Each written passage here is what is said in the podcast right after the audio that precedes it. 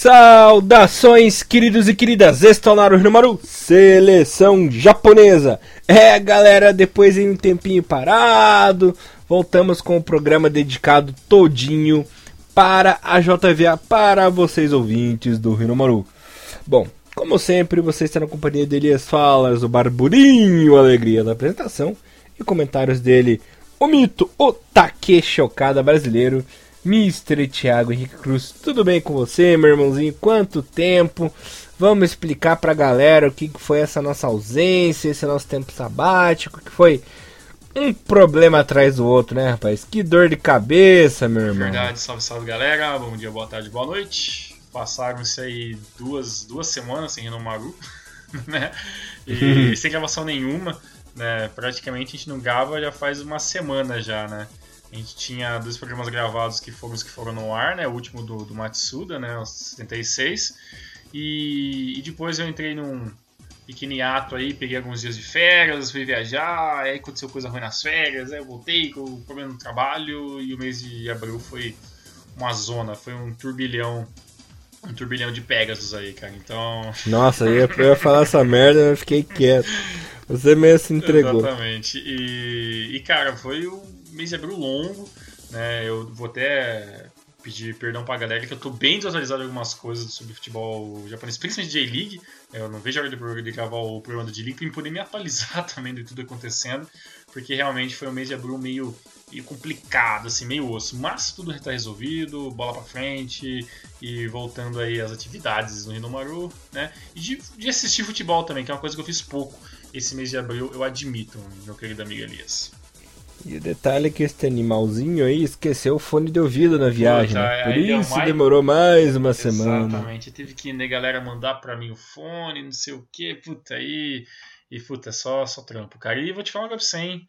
Como o Sedex 10 é caro, hein? É, rapaz, tá achando é, que, hein? Porra, Sedex, nunca vi. Vou usar esse Sedex 10 aí, vamos ver como é que é. Caralho! É de desdental o nego, né, cara? Porra, velho, olha, se, a galera que, que usa diariamente, diariamente assim, sempre o Sedex 10, desembolsa uma grana veiaca aí, cara. Olha, de, de, no estado de São Paulo, cara, deu quase 70 mangos, mano. Nossa! Foi cruel a paradinha, 70 uhum. mangos Sedex 10, cara. Por que você não pediu o, Sedex normal? Então, porque eu falei assim, eu como. Porque na verdade eu fiz o. Eu, eu pedi pra ser, pra ser entregue aqui e eu fui lá pagar, né? Então o Sedex vai cobrar. E eu falei assim, ah, manda Sedex 10, não deve. Eu pensei na minha ah, Sedex, Sedex 10, não deve ser diferença tão grande assim. Pode mandar Sedex 10. E a mulher chegou lá, Sedex 10. Ela nem perguntou o preço, ela assim, eu quero mandar Sedex 10. Aí chegou aqui, eu tenho duas opções. Pagar ou ficar lá. Então, não, paguei, entendeu? Aí deu 69 mangos uns quebrados. Então eu falei, caraca!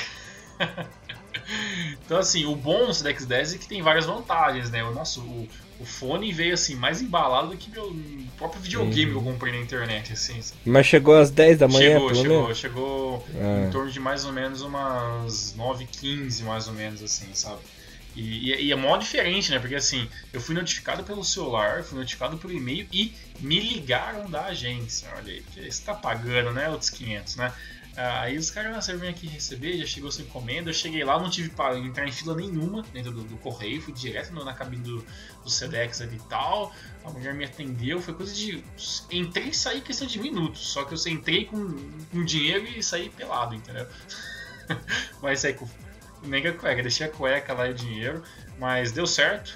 Então valeu a pena essa corrida pra gente poder gravar os Inomarus e as coisas voltarem a, a, a, ativa novamente, né? Porque não podia esperar mais, a gente já tá atrasadaço, vai ter que colocar muita coisa em ordem. Então, desde já, peço perdão pelo, pelo, pelo vacilo desse mês de abril. A gente vai tentar correr atrás desse prejuízo e do, do comecinho aqui do, nessa, digamos, segunda metade do ano 2015, 2016. Mindes Gurba pelo vacilo, né, Tiago? Bom, galera, o programa de hoje será mais uma pauta análise, galera. Por quê? Bom, falaremos dos grupos que o Japão pegou nos dois torneios mais importantes que a seleção jogará esse ano, né? A fase final das eliminatórias para a Copa do Mundo e também as Olimpíadas do Rio de Janeiro. Falaremos primeiro agora do grupo do Japão nas eliminatórias para a Copa. Lembrando que na terceira fase da competição, o Japão, na verdade, foi na segunda fase. Né? Na segunda fase, o Japão ficou em primeiro lugar no grupo E, na frente da Síria, de Singapura, Afeganistão e Camboja. Lembrando que primeiro e segundo colocado passaram, né? Japão e Síria. E foi sorteado para a terceira fase dois grupos com seis times. No grupo A ficou Irã, Coreia do Sul, Uzbequistão, China, Catar e Síria. E no grupo B, que na minha opinião, Thiagão vai concordar comigo também, que é o grupo da morte, o grupo mais forte, o grupo mais difícil dessas chaves. Foi com Austrália, Japão, Arábia Saudita, Emirados Árabes Unidos, Iraque e Tailândia. Bom, tirando a Tailândia e o Iraque que estão um pouquinho abaixo, né? O Japão vai ter uma vida complicada. Vai enfrentar a Austrália que começou a dorminhoca, mas despertou no meio do caminho. Uma Arábia Saudita que vem mordida, rapaz. Mordida porque já são dois mundiais sem classificação, né? Quer recuperar a moral. Lembrando que a Arábia Saudita para a Copa de 2014 eliminatórias nem sequer chegou a essa fase final.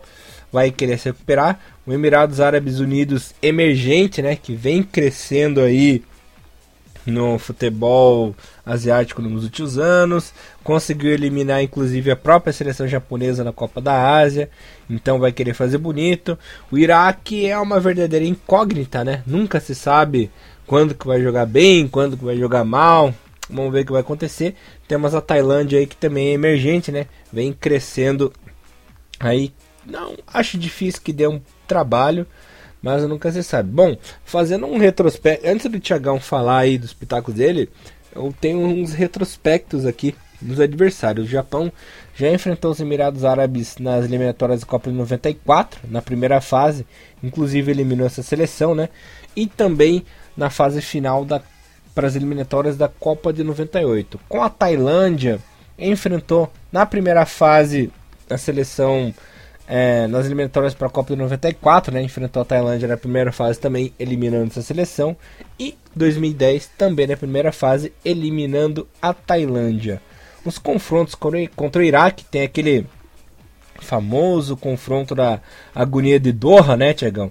Naquele 2 a 2 fatídico que acabou eliminando o Japão na Copa do Mundo na fase final e também enfrentou o Iraque nas eliminatórias da Copa de 2014, que inclusive o treinador na época iraquiano era o Zico, né? Verdade, né? Verdade. Uhum. ah, vocês verem. Com relação à Austrália, enfrentou a Austrália nas eliminatórias para a Copa de 70 na primeira fase. A seleção da Austrália acabou eliminando o Japão na ocasião, né? e aí temos dois confrontos recentes, né? Para as eliminatórias de 2010 enfrentou a Austrália na de 2014 também enfrentou a Austrália. E agora a terceira vez seguida, né? Japão e Austrália criando uma rivalidade muito intensa nesses últimos 10 anos. Né? E a Arábia Saudita enfrentou é, nas eliminatórias na fase final para a Copa de 94 e também na fase final para a Copa de 98. Lembrando que a Arábia Saudita nas duas ocasiões ficou na primeira colocação do grupo. Complicado o grupo, Tiagão que, que eu não vou fazer nenhuma previsão, mas se for para dar lógica, passa Austrália e Japão, que são as equipes que estão ali acima, né? Mas a Arábia Saudita vem mordida, vai querer mostrar serviço, né? Tá muito magoada aí é, nesses últimos oito anos, né, Tiagão? Tem os Emirados Árabes que também não quer fazer feio. O Iraque que de campeão asiático acabou caindo no esquecimento e a Tailândia que está querendo aprontar, né? Bem complicadinha a situação do Japão. Não, não vejo o Japão fora da Copa, mas eu também não vejo uma vida tão fácil assim pro Japão, Thiago. É, cara, a gente tem uma complicação, né? A gente falou lá no, no último, no último Rinomaru, se não me engano, foi o Rinomaru 74 que foi os últimos, os últimos amistosos ali, eh, pra gente acabar aquela, aquela, aquela segunda fase, que, que o Japão ele teria talvez um, um, um grupo que poderia com certeza cair a Arábia Saudita e talvez é, os Emirados Árabes e a Austrália. É, o Emirados Árabes já falei no último Rinomaru que, que é bom ter nossa chave. Eu gostaria que fosse na chave para a gente poder vencer esse fantasma da Copa da Ásia, né? Que eliminou a gente ali. Que que seria ali um, uma equipe que o Japão tem tudo para vencer, porque realmente tem uma seleção melhor, mas aconteceu aquele, aquele problema lá na, na, na, Copa da Ásia. A Austrália é, o nosso, a nossa nova Coreia do Sul, né? A Coreia do Sul que vem decaindo cada vez mais e, só, e, e, e tá uma seleção muito, muito menos, é, digamos, com, com menos armas de ataque do que tinha em 2006, 2010. E, e o Iraque e a Tailândia são as grandes incógnitas, literalmente, né? Tem a porra do trem passando. Pra variar. Confirmar, né? pra confirmar tudo que eu tô dizendo, pra não me deixar mentir. Né? E a única coisa que eu não queria ter pego realmente foi a Tailândia, cara, porque aquilo que eu falei, queria que a Tailândia pegasse em outro grupo, mais de boa, talvez para ter um pouco mais de chance, um pouco mais, né? Porque realmente é um grupo muito pesado para Tailândia, que infelizmente tá aí de gaiato, né? Nesse, nesse puta buraco aí, e agora não tem mais o que fazer, né? Os grupos definidos, e tem um detalhe para falar, né? Como a Coreia do Sul cata só time baba, né, cara? Cata, já faz umas três Copas seguidas que, que a Coreia do Sul só cai em chave baba, velho. Quando não joga com o Japão é chave baba. E o detalhe é que na eliminatória passada passou pelo saldo de gols, né? Num grupo uhum. baba. Vai com o cu na mão ali. Pois é, e isso é ruim, né, pro futebol, pro, pro futebol sul-coreano que, que, que claramente, né, vê uma queda de rendimento grande na sua seleção local. É, a seleção da Coreia do Sul junto com o Japão é os grandes destaques da, da Ásia no momento. A Glória também como a Austrália, né, que, que disputa pela, não mais pela Oceania. Mas realmente a situação não tá fácil para nós, mas tá pior ainda para os sul-coreanos, essa é a grande verdade. E é legal que essa rivalidade Austrália e Japão cresceu muito, né? Claro que é, teve esse confronto na Copa do Mundo 2006, que o, os japoneses eram magoados e tal. Logo em seguida, a Austrália conseguiu autorização para jogar na Ásia. E desde então vem tendo confrontos históricos, né? Antes mesmo para as eliminatórias é, para a Copa. Ah, não. É, buguei aqui. É, tivemos a final da Copa da Ásia, né? Que aumentou mais. Para ainda... mim foi o marco. Eu acho que esse foi o marco uhum. mesmo.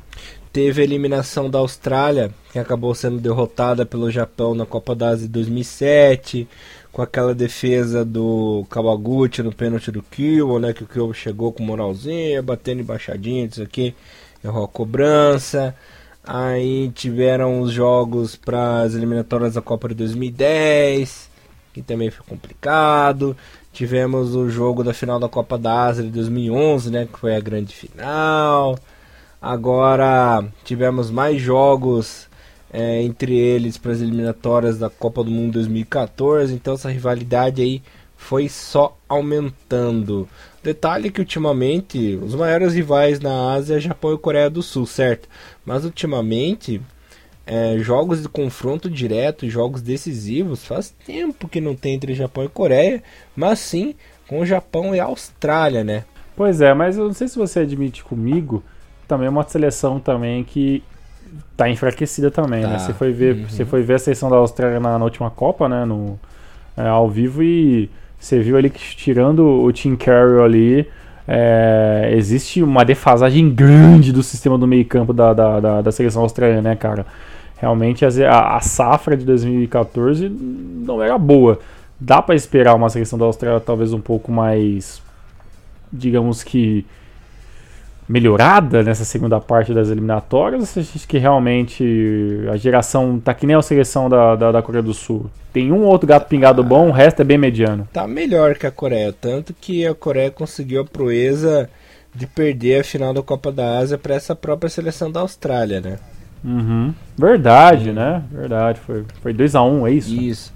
Não dá para dizer que é a melhor seleção da Ásia, mas também não dá para dizer que é pior. Isso é tão fato que, por exemplo, o Cahill ainda joga na seleção com 500 anos de idade. Temos também outro veterano que é o Mark Milligan, né, que está um tempão na seleção.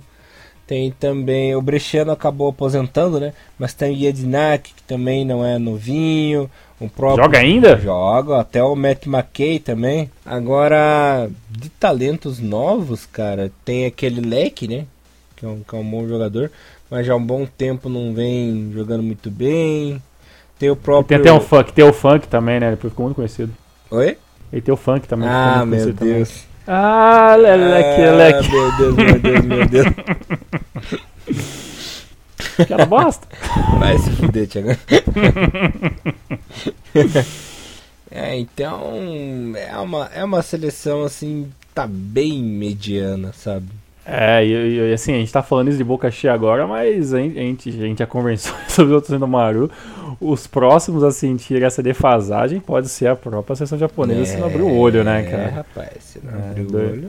2022 pode ser a seleção japonesa bem meia boca também. Né, se os se nossos frutos, né, no, se, no, se nossas sementes não vierem frutos, né, na, na, na, na Copa 2018, né? É, complicado complicado que pode acontecer mesmo. Sim, mas é bem. Isso é uma grande verdade mesmo. Assim, tem gente que fala, não, porque o Sambi, até lá, vai estar tá fazendo gol de meio de campo. Até lá, o Cactani vai dar uma chaleira pro jogo. mas a realidade é um pouco mais difícil, né? Ai, ai. Enfim. Ele fica até triste. É. Não quero nem falar mais sobre isso. É complicado, cara. A realidade realmente, infelizmente, verdadeira uhum. né? do futebol mundial como um todo. Né? Uhum. Enfim, eu acredito que o Japão consegue classificação, mas não vai ter uma vida tão fácil. Eu arrisco a Austrália ali como a outra classificada. Acho que vai dar lógica. Quem pega essa terceira vaga é a Arábia Saudita. Lembrando que o terceiro colocado do grupo A enfrenta o terceiro colocado do grupo B.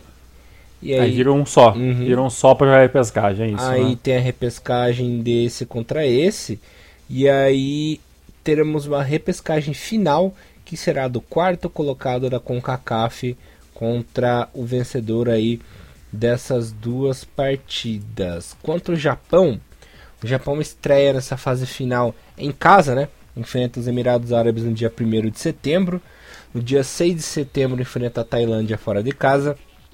No dia 6 de outubro enfrenta o Iraque e no dia 11 de outubro enfrenta a Austrália fora de casa. O jogo do Iraque é em casa. No dia 15 de novembro enfrenta a seleção da Arábia Saudita em casa. Depois, só ano que vem, no dia 23 de março, pega o Emirados fora. No dia 28 de março, a Tailândia em casa. No dia 13 de junho de 2017, né, como eu havia dito, enfrenta o Iraque fora de casa. No dia 31 de agosto, enfrenta a Austrália em casa. E encerra sua participação nas eliminatórias dia 5 de setembro, jogando na Arábia Saudita contra os donos da casa. Estrear em casa é sempre bom, né? Vencendo, dá aquela moralzinha. O começo é até fácil, porque enfrenta Emirados Árabes, enfrenta Tailândia, enfrenta o Iraque, depois só no quarto jogo enfrenta a Austrália. Então a probabilidade aí de conseguir nove pontos logo de cara, né, de largada é bem alta, né? Vamos torcer para que isso realmente aconteça. E é isso que eu exatamente sei, você falou exatamente o que eu falei. É para chegar no, no quarto jogo contra a Austrália já com nove pontos, né? E é bom que enfrente logo os Emirados Árabes, é um jogo que eu realmente estou esperando muito. E assim, tirando a Austrália, para mim o resto, a obrigação é vencer mesmo. E, e não vejo a Arábia Saudita como essa terceira força, beleza? Acredito que vai dar Emirados Árabes ali para um, uma possível tentativa de ir para repescagem. Mas assim, se a lógica é da Arábia Saudita, mas eu vejo mais perigosamente assim o time dos Emirados Árabes e talvez o Iraque pode ser uma grande surpresa. Uhum. A fase dos Emirados Árabes é melhor, né? Sim, sim, sim. É, não de muitos anos para cá, né? Dos últimos 4, 5 anos apenas. Mas é, é que a seleção da Arábia Saudita eu acho que já teve, já, sabe, um pouco mais de peso. Eu acho que está um pouco defasado essa parte. Mas ainda assim tem uma seleção de muito respeito. E também estou muito confiante também para ver esse jogo da, da, da Tailândia, né? Para ver como que a seleção da Tailândia vai se portar, não contra o Japão, mas contra as demais seleções, para ver quem sabe pelo menos a Tailândia não, não saia, saia pelo menos com, um, com duas ou três vitórias aí, que para mim seria já um, um negócio, um avanço muito interessante. Pelo grupo da Coreia do Sul, já bato para você que o martelo também acredito que você não vai falar que vai ficar muito diferente. Para mim, acho que da Irã, Coreia do Sul em segundo e talvez ali o Uzbequistão ou a Síria como um terceiro para tentar repescar. Eu acho que não, não vejo China nem, nem Qatar assim como possibilidades para essa pra nova, pra próxima Copa do Mundo. Né? É isso aí, eu bato o martelo. Tiagão, batendo o martelo eles eliminatórios, bora para as Olimpíadas? Bora, nos vemos em setembro para falar mais sobre a seleção japonesa. Vamos falar sobre sobre a sobre o Brasilzinho Rio 2016, essa bagunça que vai ser isso aí, essa festa no AP, que é. as Olimpíadas. E, e, parece que, que a seleção japonesa também se complicou um pouco. Se complicou e bastante, pegou um grupo super difícil. Deixa eu falar pro pessoal aqui qual que ficou o grupo. O Japão caiu no grupo B com Suécia, Colômbia e Nigéria, rapaz. Um grupo tá bem ferro. complicado. Lembrando que existe a possibilidade, inclusive, do Ibrahimovic ser convocado para as Olimpíadas, né? Tá Lembrando ferro. que. É, fudeu. É. Detalhe que você pode convocar três. três jogadores acima dos 23 anos, né? Para compor elenco. E existe essa poss possibilidade aí alta do Ibrahimovic jogar. Detalhe que o Ibra pode fazer uma ótima dupla com nosso querido Guidetti, né? Jogou aí no Celtic, foi uma sensação no Celtic, né? Uhum. Então. Bom jogador. Ótimo jogador. Então temos aí uma ótima seleção, cara. É, e puta que pariu, vai ser uma bucha inacreditável se viu em Ibrahimovic. E, mas também, assim, a Ibra tem, tem os jogadores da Nigéria que também são jogadores muito, muito fortes fisicamente. E a gente sabe que essa seleção sub-23 é franzina que dói um pouco. Uma seleção de muita velocidade, de muita mobilidade e de muito talento, né? Essa nossa seleção sub-23. Mas também a gente sabe que tem uma fragilidade muito grande que já mostrou que é mais uma vez o meio de campo para trás. Né? E né, a molecada tem fundamentos muito bons, assim, é um, tem um, teve um avanço, sim, né, né, né, na, na, questão defensiva, mas ainda assim é o nosso fator negativo, né, como na verdade é, da Ásia como um todo, né, e, e, bem, qual que, é o, qual que é a outra equipe? É Suécia, Nigéria e... Suécia, Nigéria e Colômbia. É, e a Colômbia aí é a grande ascensão do, do futebol do, do sul-americano, né, tem uma seleção principal muito interessante e tem uma, e tem uma base que está acertada e o futebol colombiano vem mostrando que não é mais aquela várzea dos anos 80, anos 90, né? Então, é, também é uma seleção muito forte. Então, para mim, pegar Brasil e pegar a Colômbia no sub-23, eu tenho, prefiro pegar o Brasil nesse momento do futebol brasileiro. Mas é, a seleção japonesa sub-23 vai ter esse grande trabalho de que é vencer os próprios limites, né, Elias? Eu acho que essa é a palavra que define essa, essa, essas Olimpíadas para essa seleção mais nova. E a questão é, né? A grande questão é quem será os três hum, acima de 23 hum, anos. Bom, existem burburinhos, existem dois burburinhos na JFA de que eles serão convocados e rezam as más, as más línguas, né, Tiagão? que a JTFA pensa em levar um time completamente sub-23 para essa competição, que eu não ah, concordo nem discordo, mas é. dos burburinhos ah, parece Mac, Mac Táchiro e que mais? Não, Mac Táchiro Maeda, não, pronto. Sabe, sabe que a previsão não é tão ruim, cara? Os nomes mais cotados são Yoshida, Nagatomo, e o nosso querido Shibasaki. Olha, olha aí, o Shibashow, beleza, né? O Nagatomo, lateral da seleção, e um, um zagueiro decente, né?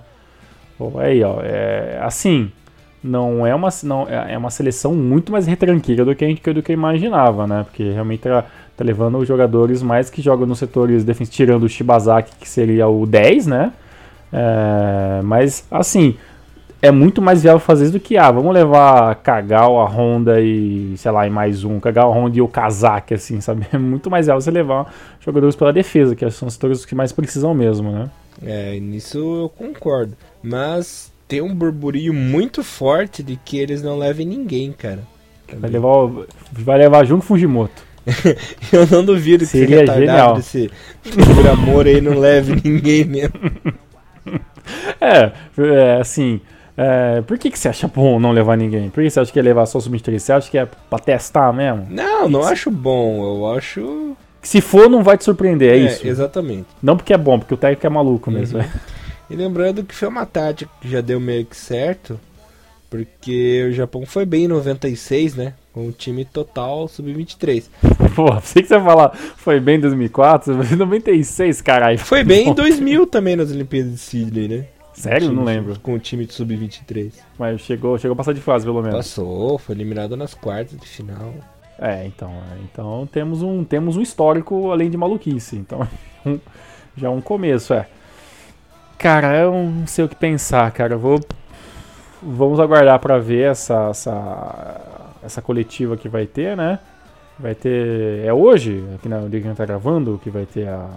Hoje, na verdade, acho que é pro torneio de Toulon, né? Ah, tá, torneio de Toulon. Então já vai ser uma base que na verdade acho que acredito que não vai mudar muita coisa do que a gente viu né, na, da Copa da Ásia 23, né? Vai ser mais ou menos o. Os mesmos né, pangaré, né? Exatamente. Os mesmos peixe-panga. Exatamente, os mesmos peixe-panga de sempre. E talvez um, um jogador ou outro. Apesar que para mim o, os grandes destaques da, da, da, da J-League nesse momento são jogadores que, têm uma, uma média mais ou menos de 25, 27, 27, 25, 27, 26 anos. Não, não, não vejo tanta molecada assim diferenciada no começo.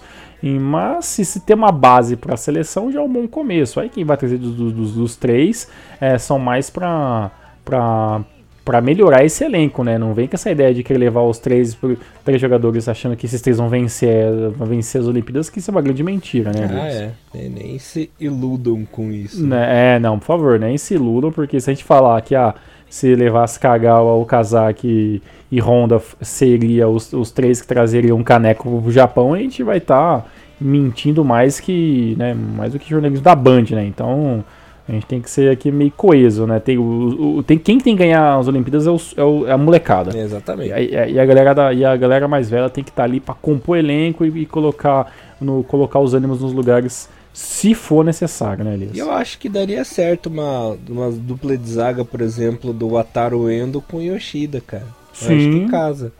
Sim, verdade. É o Wataru Endo que que, que é o, o, o, grande 9 no futuro, né? O nome do futuro é o Ataru Endo pra mim. Até, até confio mais nisso do que, do que sei lá, Kakutani, o Sami e Gaku Shibazaki, no, no momento, né? Principalmente porque o, o Gaku Shibazaki, ele, ele vem, tá passando por um ano 2016 de, de, de melhoria técnica, né? E, e, o espaço dele não é tão grande na seleção principal, né? Então é o momento de ele estar tá, né, despertando ali talvez uma esperança e, e ter um destaque, né? Já que o Yoshinori Muto também deu uma sumidinha básica, né? Assim, do restante da sessão principal mais nova, assim, para mim o resto é mais garganta do que realmente bola no pé mesmo nesses últimos tempos, né? E é a grande chance de, por exemplo, Sekine finalmente se firmar, ter uma chance na principal, do Minamino é, conseguir mais nome para ter mais moral na seleção principal o próprio Asano, né, que vem crescendo muito aí, jogando pelo Hiroshima e agora tá tendo chance. Pode ser as Olimpíadas do Asano, né, que ele se torne finalmente o Japão tenha uma força como tem, por exemplo, com o Okazaki, né? Verdade, Na né? Frente, o Asano pode aí se consagrar. Aliás, é, depois que a gente falar, vamos falar nisso agora. Hum. Temos que parabenizar o nosso querido Shinji Okazaki, né, que foi campeão inglês Verdade. a equipe do Leicester. Finalmente aí temos um campeão, um japonês, né, campeão inglês na Inglaterra, tirando o Inamoto, mas o Inamoto não conta porque ele participou do elenco do Arsenal, mas não jogou nenhuma partida pela Premier League, né? Então, ele ganhou na cagadinha, assim por assim dizer, o campeonato inglês aquela temporada. Teve o Kagawa no último título do Manchester United, né? Mas o, o Kagawa no, no, no logo no, no, se não me engano, foi o primeiro ano que estava pelo Manchester United, então ele foi mais banco do que jogador, assim, né? Se não me engano, foi até o último título do Manchester com, com o Ferguson, né? Com o Alex Ferguson, né? Então, era um, foi um, um ano até interessante pro no Cagal naquele tempo, mas não, não foi o ano da sua afirmação, né? Ele teria mais alguns anos depois disso aí. Mas jogou bem, mas assim, jogador principalzão assim, da equipe mesmo assim, eu acredito que o Okazaki foi muito mais do que o Kagawa no Manchester, assim, né? A importância do, do Okazaki no Leicester City era muito maior do, do que o Kagawa naquele elenco médio para bom do ah, Manchester não, United. Mas né? o, o Okazaki foi sim um verdadeiro campeão inglês, porque ele foi ativo a temporada inteira, né? Foi titular aí em 95% da campanha do Leicester. Foi um jogador fundamental no esquema tático do Ranieri, né? Fazendo aquele tridente que municiava o Vard, né, Tiagão? Uhum. Então ele foi um cara ativo, foi um dos destaques aí da equipe do Leicester, marcou o gol mais bonito da temporada pela equipe, ao lado daquele chutaço do Vardy contra o Liverpool, né, o gol do casaco de bicicleta contra o Newcastle, se eu não me engano. Foi eleito um dos mais lindos da temporada, ou mais lindo em alguns veículos da própria Inglaterra, né, Tiagão? Uhum. Então ele foi um cara super ativo, super importante. Tá de parabéns, finalmente vai jogar Champions League, que é um torneio que ele merecia jogar fazia tempo, hein? Pois é, e, e o, o, grande alvo da carreira dele vai ser uma oportunidade de ouro, por mais que talvez é, o, o, Leicester City venha com um pacote de, de transferências muito fortes para esse, esse próximo ano. E mas de qualquer maneira vai ser uma, uma experiência inesquecível que uma coisa que o Kazak vem almejando faz tempo. E vou fazer, abrir um parênteses para um jogador que não é japonês, mas que é um cara que você não pode deixar de falar, cara. Que história desse James Ward, cara.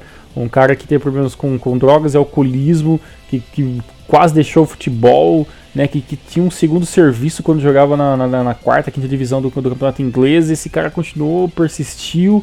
A equipe, o, os dirigentes do Leicester City confiaram nesse jogador, ajudaram ele nesse problema com as drogas que ele tinha, né, principalmente com o álcool, né, numa, numa, num, num certo período da vida dele. E, e agora o cara o cara chega no auge da sua carreira aos 29 anos, é uma carreira até que curta, né? Sem, sem muitas. Sem, sem nenhum brilho antes disso e, e todas as dificuldades que esse cara passou. E hoje esse cara joga pela seleção da Inglaterra, já fez dois gols pela seleção da Inglaterra, é o principal nome do time, né? Sabe, considerado um dos melhores da liga. Esse cara é genial, cara. A, a história de, de vida e de, de, superação nesses últimos 10 anos do James Vardy assim é, é uma coisa genial, cara.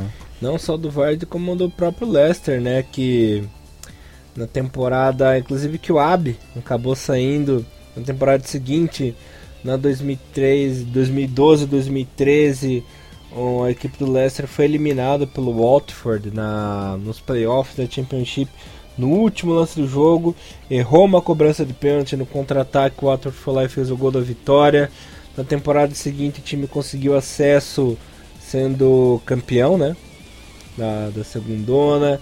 Temporada passada, nas últimas rodadas, comandados pelo mito Esteban Cambiasso, Tiagão. Quase caiu. Quase caiu. É, faltando, se não me engano, faltando duas rodadas para o campeonato, o time conseguiu escapar, né? Uhum. Conseguiu manter-se aí na primeira divisão e agora foi coroado com o mais glorioso dos lugares, né? sendo campeão inglês em 130 anos de história. Foi o primeiro título da Premier League Leicester. Lembrando que o Leicester tem títulos ingleses, mas são das ligas menores, né? Por exemplo, a segundona é, a segunda divisão do campeonato inglês, eles são sete vezes campeões. Para vocês terem uma ideia. Da primeira divisão tem um título, né? Foi em 2008 e 2009. E na Premier League tem um título, né? Foi campeão.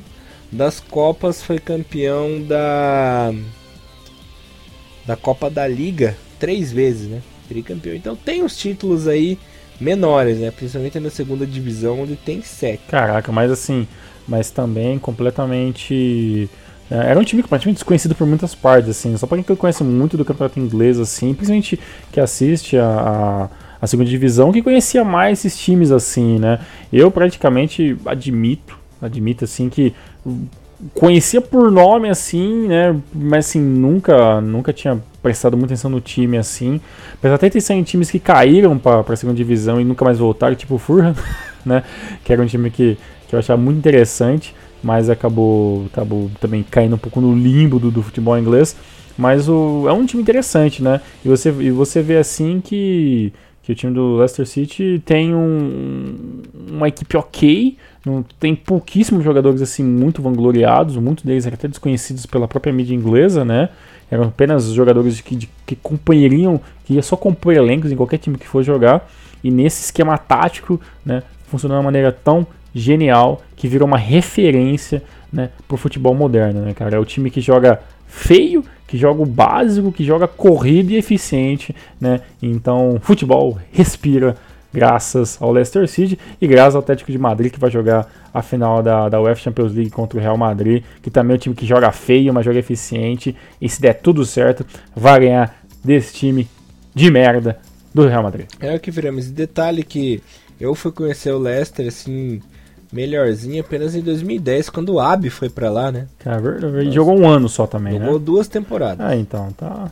Jogou é, 2010, 2011, 2011, 2012. O contrato dele é de três temporadas, mas ele acabou sentindo muita falta da sua vida no Japão. Aí o filhinho mais novo dele tava para nascer também, a mulher tava grávida e tal. Ele acabou entrando num acordo, em comum Sim. acordo, né? Com a, com a diretoria ali do Leicester e acabou voltando, regressando aí ao Japão. O treinador na época, né, não, não lembro o nome dele agora, não ficou muito satisfeito, né, não queria que o Abe fosse embora, mas ele acabou se conformando, né, deixou ele ir embora, voltou para o Urawa Reds. É, e, e bem, se, se a negação deu certo, não tem, não tem muito que o que se falar, né? O Albi também poderia ter dado certo, mas era um time muito limitado nessa época também, então talvez teria, foi até bom ele ter voltado, porque praticamente eu acho que ele não poderia desenvolver um futebol da, da maneira que, que a gente conhece do Ab, né? Que é um jogador que, que joga muito como um volante defensivo ali, né? Mas que ele precisa de um, de um, de um auxílio de, de outros jogadores, né? Então, dos mares, né?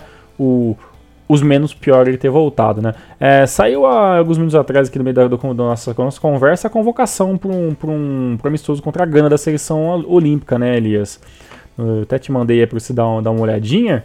E aquilo que a gente falou, né? Não, não vem mudando, mudou muita coisa não, né? É basicamente a mesma base da seleção olímpica que, que, a, gente, que a gente conhece, né? Então a gente tá, a tá gravando de madrugada aqui da, da, da, da quinta para sexta-feira, no dia 6. E, e, praticamente os goleiros são né, o Kushibiki, Sugimoto e o Niekawa, né, do Sagantoso. Laterais é o, o Saiv... Nossa, esse, esse jogador eu desconhecia, cara, esse, esse holandês aí, cara. Saivan? Isso, o Saivan é um jogador que eu praticamente não conheço nada, assim. Se tiver qualquer informação, eu até agradeço. Saivan, é, Yamanaka, é, Kamegawa e o Ito, né, do, do Kashima Antlers. Os zagueiros é o Miura e o Iwamani, o Eda e o Nara. Né, volantes é, Harakawa, Oshima, Hashimoto e o Deguchi, né? O Yusuke Deguchi do Gamba Osaka. Os meias são Notsuda, o Yajima, né? Shin Yajima, que para mim é um jogador que eu mais gosto aí, o do, do Fagiano Kayama. Tem o tem Yuta Toka, Tokagawa, o Ito, né? Junya Ito do, do Cachorro Rei Sol. E no ataque, né? Que a gente até falou, né? que é ali o, o, o, Suzuki, né? A galera que a gente, né? O, a que é tipo, pô, esses jogadores vão, vão dar certo, pô, volta finalmente, jogadores, né? Que não são simples japoneses, né? O, o Negão vai jogar, vai ser foda e acabaram não rendendo muita coisa e nem foram convocados. Foram dessa vez os atacantes o Kanamori, o Asano, o Togawa e o Onayu. O Onayu apareceu, sobrou o Onayu pelo menos. Tirando o Saivama, seleção J-Leaguer, né? Sim, é bem bem assim, para manter a base mesmo assim, né? Talvez o Saivan seja o único um ponto fora da curva ali que uhum. espero que dê certo, que deve ser um jogador mais alto que a média. E o Onayu tá ali, mas também não sei porque tá, porque não jogou bulhufas também junto com o Suzuki, né? Mas vamos dar uma chance mais pro garoto Enfim. aí. Enfim. É. Bom, falando aí sobre a seleção olímpica, o Japão estreia nas Olimpíadas, né? Dia 4 de agosto contra a Nigéria em Manaus. Depois enfrenta a Colômbia no dia 7, também em Manaus. Fecha a primeira fase no dia 10 de agosto contra a seleção da Suécia. Aí o jogo em Salvador. Se o Japão for esperto, ganha da Nigéria, ganha da Colômbia e vai enfrentar a Suécia mais sossegado com é, menos chance de ser eliminado até pelo próprio Ibrahimovic que se o Yoshida e o nosso querido agora me fugiu o nome dele, rapaz. Nosso querido Wataru Endo não ficarem ligado, ele passa por cima dessa defesa japonesa. É, faz por cima fazendo gol do que é jeito, né? Porque realmente a, a, a diferença é, é muito grande, cara. Tem um. Eu não, eu não sei, eu não, não apurei isso, mas teve um o leitor do, da, da página do Facebook da seleção japonesa que, que mandou para mim o seguinte, que o Japão ficaria em Aracaju. Tá, que a sede e a preparação seria que, que, que treinaria, não sei se ficaria na cidade, mas provavelmente que sim, né, que é uma cidade até que relativamente grande, ficaria em Araca, na cidade de Aracaju. Então, assim, porque vai jogar em Manaus, né? E vai sofrer, vai sofrer um bocado, hein? Então, é bom até se fosse se confirmar assim, não tô confirmando quem fosse, foi um leitor, né? Foi o Lucas Yudi, né, que mandou para mim lá no finalzinho do mês de abril essa, essa informação na nossa página comentando que, que estaria definido o, o Japão ficando aí em Aracaju. Se for verdade, ok, porque é uma cidade né, em Sergipe é quente pra cacete, né? Então a questão da umidade, de, da preparação seria interessante para os jogadores japoneses, né? E um detalhe, né, Elias? As, as Olimpíadas que, que é no Rio, mas jogo no Rio mesmo é só final, né? Porque o resto vai jogar em tudo que é lugar, né? Vai ser aquela logística bonita, né? Que aqui no Brasil tem, né? Tudo longe pra cacete, né? Então vai ser jogador, os jogadores de futebol vão, vão penar um pouquinho aí nesse, nesse, nessas operações. Pra que em Manaus? Só pra justificar o elefante branco que eles fizeram do estádio lá, né? Exatamente, porque não tá fazendo pra nada aquele estádio lá, cara. Então, né? E, e bem, assim que a gente tiver também informações sobre preço de ingresso, a gente vai estar tá colocando lá na, na, na, na, página do Facebook da seleção japonesa para quem tiver interesse em talvez conseguir algum ticket para as Olimpíadas. Até que também eu nem sei como que, cargas d'água tá esse negócio de conseguir os tickets. Tem gente que já fala que já foram vendidos, tem gente que fala que vai ser vendidos outros lotes. Então o negócio tá meio que nebuloso, faltando aí pouquinho menos de 4 meses, de 4, 5 meses para começar as Olimpíadas, Elias. Ei, Brasil. Ei, Brasil. Certo, Elias? Passo a régua? Certo. Opa, passo. então, amigos, esperamos. Faça suas figas. Acompanhe tanto a seleção principal quanto a seleção olímpica agora na, nos últimos jogos preparativos para as Olimpíadas. E é mais ou menos isso. Voltando na semana que vem para falar sobre J-League, que tá, ó. Tá aqui a J-League. Esse ano, esse ano vai ser interessante pra caramba. Muito obrigado, Elimir Elias. Valeu, galera. Até semana que vem. Fiquem com Deus. Eu que agradeço, Tiagão. Voltamos mais na semana que vem. Desculpe o sumiço compensaremos em dobro todo o nosso trabalho. Espero que vocês tenham gostado do programa aí. Renomaru, levando o melhor do futebol japonês pra vocês, galera. Um abraço e até semana que vem. Valeu, tchau. Tchau,